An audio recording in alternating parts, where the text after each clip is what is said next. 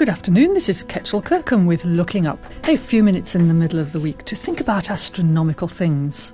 I'm here in the Fine Music Radio studio with Dr. Itumeleng Monageng, who is an astronomer at the University of Cape Town. Good afternoon, Itumeleng. Good afternoon, Kechil.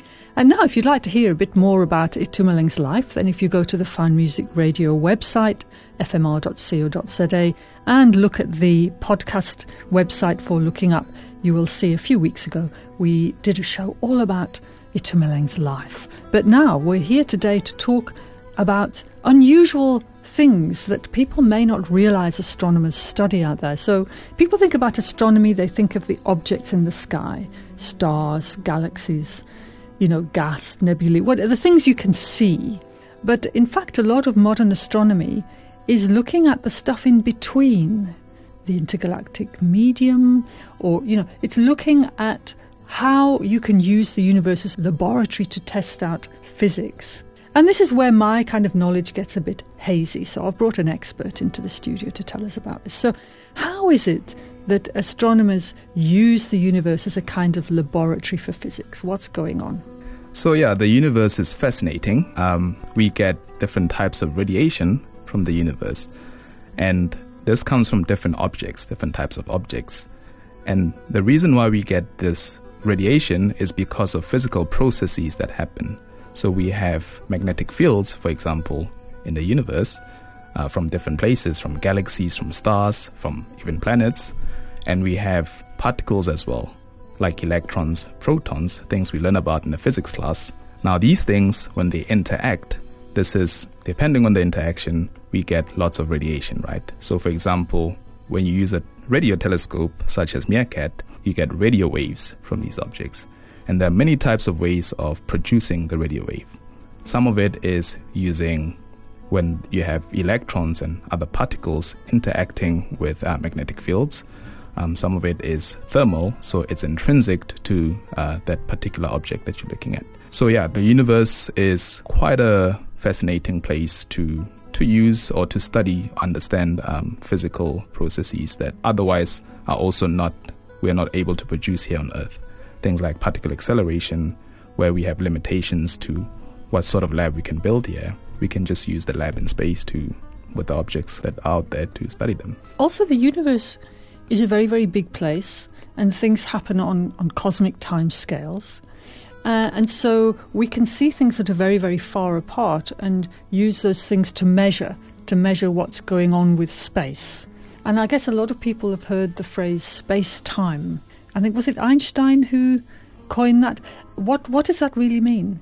So, space time, I like explaining it using the gravitational waves again that we have become such a, a very nice uh, field um, that's taken over actually in astronomy. So, space time, what Einstein did was he described the universe as this giant rubber sheet, right? Where sort of like a trampoline, right? When you put something with mass on it, it makes the rubber sheet or the trampoline bend downwards. And the more massive an object is, the bigger the bend. Right? Now, if you have two objects that have mass that you put on this giant rubber sheet that go around each other, they send off ripples outwards. And this is what we call the bend or the disturbance in the fabric of space time. So that's how he described the universe in terms of space time. The disturbance in the fabric of space time. You heard this on Fine Music Radio. You didn't expect to hear this today, probably. A disturbance in the fabric of space time. You see, I think of time as being an illusion, really, because that's what Douglas Adams said in The Hitchhiker's Guide to the Galaxy. Time is, is an illusion, lunchtime doubly so. And yet here we are in the Fine Music Radio studio talking about space time and disturbances in the fabric of time marvellous. You might have to explain that a bit further. Disturbances? Disturbances, indeed. So, what Newton did, Newton described the universe using gravity, right? So, everything with mass basically has gravity. All of us, even us here in the universe, in the studio, we have um, mass, and there is some gravitational interaction. But because we are so, we're not that massive, so the we don't feel the gravity uh, that much. Whereas in the universe, we're talking about things that are very, very massive. And so that's where you feel the gravity. But this when Einstein then uh, came in and gave an alternative view of this to say, Well, instead of thinking about objects interacting with gravity, they can think of them like the fabric that we have, um, which is called space time. Oh, okay. So space time is where the gravity happens. I'm, I'm not understanding this at all, Itumeleng. so you can think of the, I mean, the space has three dimensions, right? So now you can add a fourth dimension, which is time.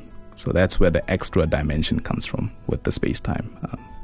Um, mm. I think I'm going to have to leave it there, Itumeleng. We're just going to have to leave this with a mystery of disturbances in the fabric of space time. And thank you very much for talking to us about astronomical matters, Dr. Itumeleng Monageng. And for now, this is Kechil Kirkham wishing us clear and disturbance free skies.